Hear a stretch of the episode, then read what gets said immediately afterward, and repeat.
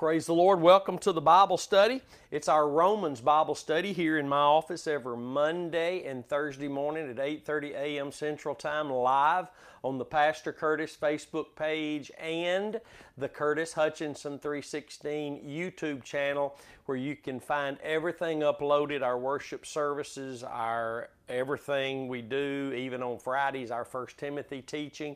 Uh, and I just uh, welcome you and encourage you to avail yourself if you love the Word of God and you want to learn the, the Word of God in its righteous context, which the truth of God's Word reveals. And you will be. Oh, you will be so blessed when you begin to dig into God's Word and begin to see Jesus, the living Word, on every page of your Bible. Jesus said we could do nothing no thing without him in John 15, 5. We need to understand that. We need to come to the conclusion of that. I, I can't study without him. I can't receive anything without him. I, I can't walk in victory without him. I can't function as whatever gifting God has given me without Him. I can do no thing, nothing without Him. He has to be involved, and the way He's involved is through my faith in His righteous work at Calvary, and then I get His Spirit, and as long as I keep my faith in that legal work He provided for me at Calvary, the Holy Spirit then, Romans 8 2, is legally allowed to operate in my life with the grace of God, by the grace of God, being God functioning, Jesus in my life by His Spirit. We need to understand these things. I can't do anything without Him. And the written Word of God is all about the one who claims to be from heaven, the bread from heaven, the living Word of God. So, uh, you know, the Bible, Jesus taught in Matthew 4 and 4 that we live by every word that proceeds out of the mouth of God. That means the Bible. But yet Jesus says He's the life. He is the life. There is no life outside of Him, no experience of life outside of Him. I'm not talking about breathing air and eating natural physical food. I'm talking about spiritual life. I'm talking about the experience of God, the born again experience, the, the life, the laying hold daily on this eternal life that we already have, it doesn't take place outside of our faith in Christ and what He did for us at Calvary. So, therefore, if, if we live by every word that proceeds out of the mouth of God, the Bible, yet Jesus is our life, Paul said in Philippians 1:21, for me to live is Christ. If I'm living, spiritually, it's Christ, hallelujah, living in me. So, therefore, we can never separate anything in the Bible from Jesus. And what is the common denominator, that which allows the Holy Spirit to apply any of God's Word to our hearts that we might experience life, Jesus Himself, our life, is the blood that He shed at Calvary. Your faith must never be moved away from there. Well, I'm glad you're with us today, whatever day it is. This is Romans chapter 11, part 7. And uh, again, go back and listen, starting in Romans 1, verse 1, verse by verse, all the way up to where we are today. Oh my goodness, you will be uh, blessed as you learn. Again, let me say it the truth of God's Word. That's what you need. The truth, because it's the truth that will make you free, keep you free, and, and allow you to function in all that God's called you to do. Hallelujah. Because we can do no thing, nothing without Jesus. We can do nothing without the truth. That's who He is. Hallelujah. Romans chapter 11, praise God, verse 25. For I would not, brethren, that you should be ignorant of this mystery lest you should be wise in your own conceits, wise in my own opinions, is what the word means. That blindness means hardness in part has happened to Israel until the fullness of the Gentiles come in. Man, that one verse is packed with much treasure, and God wants to unveil some of that today in our hearts. And I pray that He will. I know that He wants to. I know He'll attempt to. And if you want to hear the truth today, He's going to impart it into your heart. Hallelujah. And Paul says that He, he doesn't want the brothers in Rome, the church in Rome, us, the church here, wherever you may be, to be ignorant of this mystery. For it is a mystery. But it, in Christ, it's seen. Walking in the truth, it's seen. Hallelujah. When your faith is in the cross of Christ, you have eyes to see, and God begins to unveil the picture of His Son to you brighter and brighter. Hallelujah. He says, I, I don't want you to be ignorant of this mystery, lest you should be wise in your own opinions, conceits. And here's what it is that blindness, that hardness of heart, in part, that's very important. Because all of Israel did not fall away, for the very apostles were Jewish. Paul is a Jew. All of Israel did not fall away, but Israel in part. Now, now granted, the majority of all Israel who's lived between the time of Christ and his ministry on earth, him giving himself for our sins on this earth at the cross until now, most Jewish people have died and gone to the place called hell. Because God doesn't have a, another option for them. Jesus said, I am the way, the truth, and the life. There is absolutely no other way to the Father except by Him. And all those that have rejected Him, it's because their hearts are hardened against Him through unbelief, this chapter teaches. Not, not God chose a group of people to, uh, to be unbelievers. No, God does what he hardens. God is as faithful to harden a heart as he is to soften a heart. But it's all based on what men do with Jesus. Now you got to understand that. And that's what one of the things this chapter teaches is that the hardness of heart, the blindness, if you go back up to verse 9, which was a huge blessing, there's a word in verse 9 called, and it's recompense and that means a reward. Their reward is a trap, a stumbling block blindness, deafness. That's the reward for anybody who rejects Christ because you can't get to God. You might think you're on your way to heaven. You might think you have a relationship with God, but it's some other man made God unless it's through faith in the sacrifice of Christ. It is that narrow. Jesus taught it was that narrow. Thank God it's that narrow. It's so narrow that it's seen by all. Everybody can see it. The grace of God that uh, brings salvation to men has appeared to all. Titus chapter 2 tells us that. This narrow way is seen. Something that is rejected has to be seen. Think about that. Think about that. So here he's talking about that Israel only in part have become hardened and blind and, and, and that means that not all of Israel was lost, some accepted Christ. And some along the last 2,000 years have accepted Christ. But for the most part, part, part, they've been blinded. They've been hardened through unbelief. Not because God just made them hard. I mean, God, the Bible says, hardened Pharaoh's heart. But why? Because Pharaoh was an unbeliever. Through unbelief, God is as faithful to harden a heart as He is to, to, to tenderize that heart. You better think about that. You need to understand that. That God is just as faithful to curse as He is to bless. He wants to bless everyone. He wants to save everyone. The Bible says that. It's not God's will that any should perish, but that all should come to the saving knowledge of Jesus Christ. But those who reject Him are, by rejecting Christ and His only way of salvation, the cross. Where He paid the price. He did the work of righteousness, and we just believe it and accept it. Anything other than that puts us at enmity with God. Don't forget it.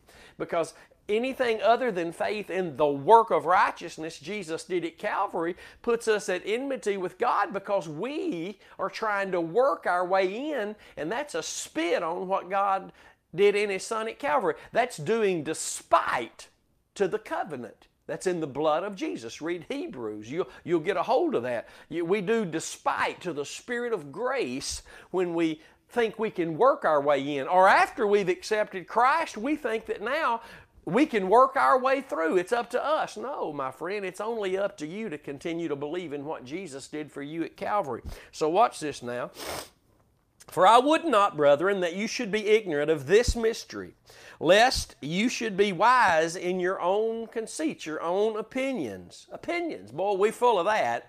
We're full of opinions. If you'll stick with the Word of God, you'll see soon enough just how your thinking is very stinking and your opinions are just really, our opinions are those things that end in death. Our opinions are vain imaginations that have exalted themselves against the very knowledge of God. Hallelujah. You, oh, when you get humble, my friend, you'll realize that you've, you've lived a life that's vain and our opinions have only caused us great harm. He says here, I would not, brethren, that you should be ignorant of this mystery, lest you should be wise in your own conceits, that blindness in part has happened to Israel until the fullness of the Gentiles be come in. There is a this ought to bless your soul this morning. There is a time in which God is saving Gentiles. That's people like us. He's been doing it for 2000 years. Come on now. He's been doing it for 2000 years and he and he is still doing it, but there is coming a time of cutoff when he will cut off. We will be snatched away, will be taken away. It's called the rapture. And, and, and we're going, he's going to come get us. And then at some point after that, the great tribulation, the time of Jacob's trouble, is when Jesus is going to come back and save Israel just in the nick of time from, the, from Satan. It, it, boy, it appears like he is about to finally make his first victory. Satan had never had a victory. Every time Satan thought he had a victory, it ended up being slammed back in his face with face with two black eyes and another sword of truth taking his head off again. Think about that, my friend. Hallelujah. Satan has never had a, he's always been a loser, and that's all a loser can do is lose and lie and try to paint a picture of some victory he's got. He's never had a victory. He has never been victorious. He's always been a liar, and he, listen, he will always be a liar. He'll never, he'll never get a victory because Jesus is victorious over him. Glory to God. Mm, you get excited thinking about that. Someone that goes around as a lion, roaring as a lion. Someone that goes around painting pictures to, to men like he like he rules and reigns. He he can't rule. He can't reign except over his demons or and over those that subject themselves to him. But those that come to God through faith in the blood of the Son of God, Jesus Christ, and what he did at Calvary, he loses his grip of power. He loses loses that authority over death that he had. Glory to God. He cannot have a victory because he's a loser. I get excited about talking about how much of a loser he is. Uh, because I know how much of a, a victorious king and warrior I have in Jesus Christ. Glory to God. But there is a season. It's at time's about to run out, my friend. There was a time when God allowed Noah to build an ark for 120 or so years. That time ran out. He told him, get it all in the ark, and God shut the door, and everything was washed away that had to go their own way in their own conceits, their own opinions. It was that one It's hard to believe. God loves us too. Oh, God loves us. Oh, don't worry about that old man building that boat. Don't you know God created us? He wouldn't destroy us. God loves us too. That was their own conceits, their own opinions. They wouldn't hear the message of righteousness coming from the preacher of righteousness, old brother Noah. Hallelujah. Building that ark and preaching righteousness. What does that mean? That means he was preaching a coming Redeemer. Hallelujah. That was going to take away their sins and make them righteous righteous before God. But they wouldn't have it because, oh, God loved them and they could feel it, and God would never do that. That's their own conceits, that's their own opinions. Glory to God. There's one way, there's always been one way. And that boat that Noah built, that message that Noah preached, was all about that one that came and died for our sins so that He could be our ark and we could load up in Him, trust in Him. And let me tell you something there's a flood coming. And at the end of this Gentile age, at the end of this times, the fullness of the Gentiles, God's going to come back. Jesus is coming back to save Israel. Watch this now, verse 26. And so all Israel shall be saved all Israel shall be saved. As it is written, there shall come out of Zion the deliverer, and shall turn away godliness from Jacob. See, he's coming.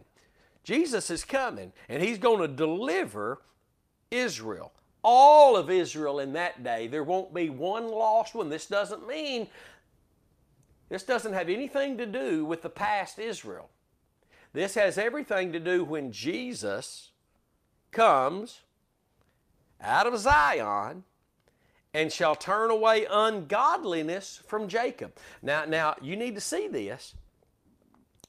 Ungodliness here is related to that which is trusting in anything other than Jesus and what he did at Calvary ungodliness. I don't care what how good it looks how well behaved and manner mannerly it is and how oh just we put on such a front. But if it's not a trust in the very death of jesus at calvary and i'm not talking about your faith in him 25 40 years ago uh, 20 days ago i'm talking about today are you trusting in the work of righteousness Jesus provided you in His death at Calvary? Not that book you're reading, not those five points your preacher preached yesterday, but are you trusting in the blood of Jesus? For that alone is through which our righteousness comes that declares us righteous and allows us to function being led by the Spirit of truth so that Jesus can work in our lives by His Spirit and bear forth the fruits of His righteousness. Hallelujah. So, watch this. All Israel shall be saved. When Jesus comes back, they recognize him in their great time of need and about to be utterly destroyed. Jesus saves the very nation of Israel. And you know, let me say it again during this teaching today. You gotta, you got to stay away from preachers and folks that teach that there's another way for Israel to be saved. Not outside of Christ, there's no way for any to be saved. There's no other name in heaven or on earth by which men can be saved than the name of Jesus, the Son of the living God. Hallelujah. And through his work at the cross. At the cross. Hallelujah. There's no forgiveness of sin. There's no forgiveness of sin without the shedding of blood. Don't forget it. He says, For this is my covenant unto them when I shall take away their sins. Jesus is coming back to take away the very natural lineage of Abraham, the Jewish people. He's going to take away their sins just like He took your and my sins away, and they're going to recognize Him. This is taught in Zechariah. The prophet Zechariah taught these things. Jesus coming back, going to save Israel. They're going to recognize Him. They're going to ask who He is because he's saving them from their enemies. And when he tells them who he is, they're going to subject, submit themselves to him as Savior, and they're going to realize that he was the one, he is the one, and will always be the one. Hallelujah. He is God, He is Lord, He is Jesus, He is Redeemer. Hallelujah. So he says this in verse 28 As concerning the gospel, they are enemies for your sakes. Concerning the gospel, they rejected, which allowed God then to turn to us Gentiles, because that's what He teaches. If you go up, back up here in verse. Uh, verse 20, well, because of unbelief, they were broken off, and you stand by faith. Think about that. You need to understand that. chapter 11 teaches that God turned to the Gentile world, yes, because He loves us, but number two, to make His people Israel jealous, He saves us and he gives us his spirit and he begins to move and live and, in us and, and have his way in us and we begin to express the savior. We begin to express in part some of the promises to israel in and through our lives spiritually Amen. We're not looking for, for a, a, a physical uh, place to live like the promised land, like Israel looked for. We have the spiritual blessings. And listen, the, the, the city we're looking for is a city wherein righteousness dwells. That means nothing but righteousness dwells. Hallelujah. So think about that. As concerning the gospel, which Israel rejected for the most part, they're enemies for your sakes. Well, what's them being at enmity with God, enemies toward God, which anybody is that's rejecting the gospel, anybody is that's lost. What's, what's them being enemies got to do with us? Because the Bible says they're enemies for our sake. Because it's through their unbelief that God turned to us. You need to, you need to hear that. Because of their unbelief, God turns to the, to the world and says, I'll save whosoever will believe. Yes, I came for Israel, but they rejected me. So now I'm offering what I was offering them to everybody. Now, He always knew He was going to do that. God always knew He was going to do that because even under the Old Covenant, the promise is that Jesus would be a light even unto the Gentiles because God knew all these things in His foreknowledge, but the process and the experience and the actual carrying out of these things came to pass in that they rejected Christ, became enemies toward God through being enemies to the gospel for our sakes because through their rebellion and unbelief, God turned to us. But as touching the election, God elected Israel. God elected Israel, the nation Israel, the bloodline of Abraham. He elected them, and that's what he means here. But it's touching concerning the election, they are beloved for the Father's sakes. Now, I'm, I'm going to uh, uh, read verse 29 because we probably need to take a more in depth look at verse 29. It's been used throughout the, the years uh, in a way probably that was out of context, maybe for the most part, but it still could be applied partly to the way we've used it throughout the years. Because God, when God gives gifts and callings, He doesn't take them back away. We may forfeit the benefits of them, just like God didn't take His calling and election away from Israel now, that's the context of the verse. That is the main focus and context of for the gifts and the callings of God are without repentance. That is the main context is Israel being saved when, when at, the, at the end of this age, at the fullness of the time of the Gentiles and, and the church being raptured out and Israel going through a hard time beyond hard, the worst time they will have ever gone through, the Bible says, called the Great Tribulation, Jesus comes back to save them. And that's what he's going to do save all of Israel in that day. And you need to get this because the gifts God promised to Israel and the calling God promised to Israel are without repentance. He hadn't changed his mind. Listen, that's why God cut covenant with himself. Because if God cuts covenant with Himself, it can't fall apart. It can't fail because we don't have a part to play in it other than believe in it. We didn't have a, it's not if you do something and you work for it. No, God says, just like He told Abraham on the mountain when He told him to take his son Isaac up and sacrifice him. And right when he was, Abraham was about to kill his son Isaac, God said, Stop. And the Bible says, The Lord shall provide Himself. Get that now the Lord shall provide Himself a sacrifice. Read that in the book of Genesis. It'll bless your soul.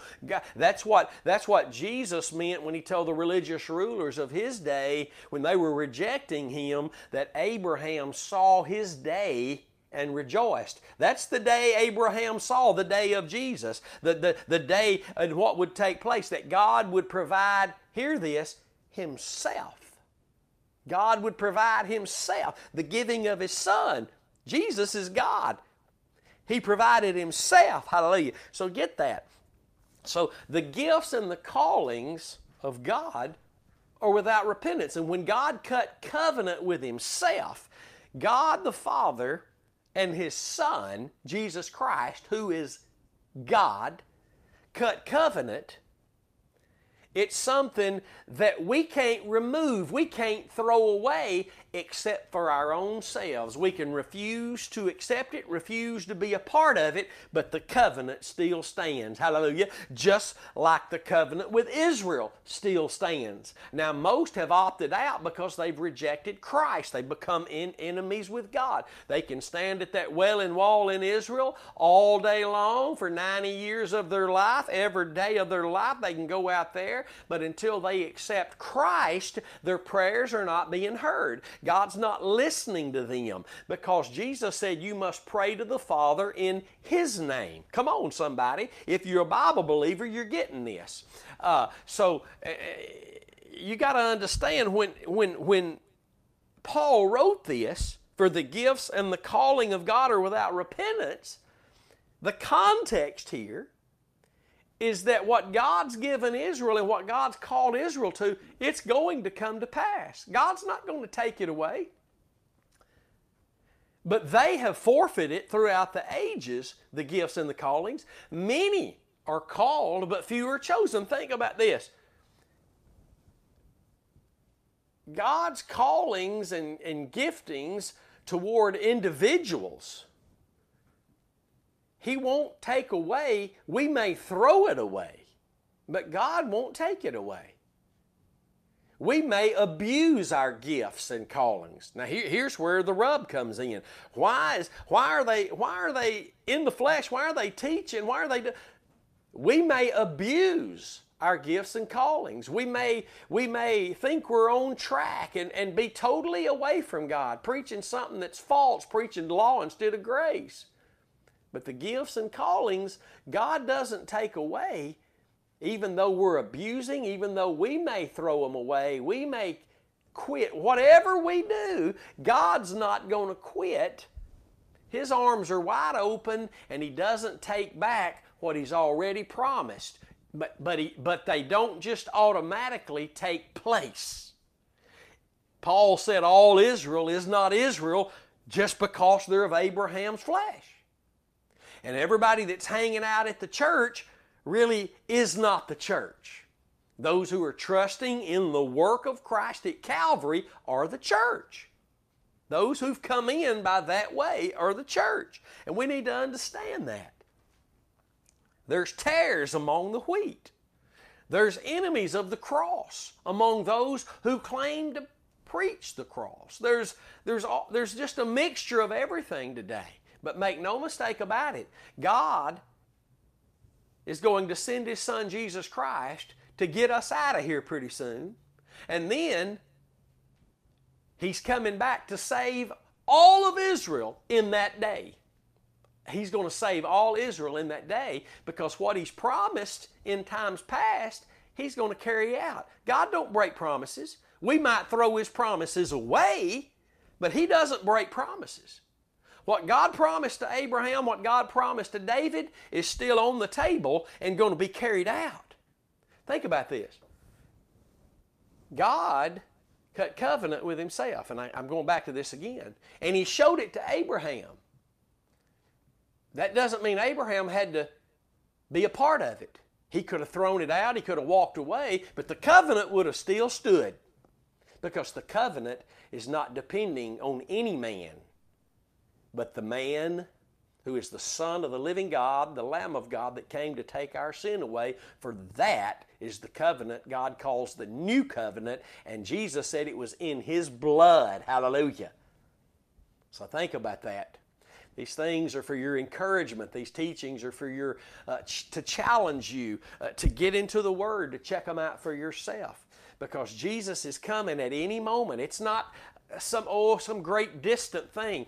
Jesus is coming at any moment to take us out of here, and it will be the close of that Gentile, the fullness of the Gentiles, and then He's coming back, and we're coming with Him. And I want you and every person, everybody, to be ready when He comes, to have oil in their lamp, the wisdom of God, which is found in Christ, in their lamps when He comes. Praise God. I love you, and I'm glad you're tuning in. I pray that you'd share these on social media, however, you can share them and get more people involved where we can learn the truth of God's Word. If you haven't sown into the ministry yet, you can do that at thecrosswaychurch.com or you can text the word give to 903 231 5950. I look forward to seeing you in our next Romans Bible study, which will be Thursday morning at 8:30 a.m. And until then, God bless you and stay determined to know absolutely nothing but Christ and Him crucified. I'll see you then.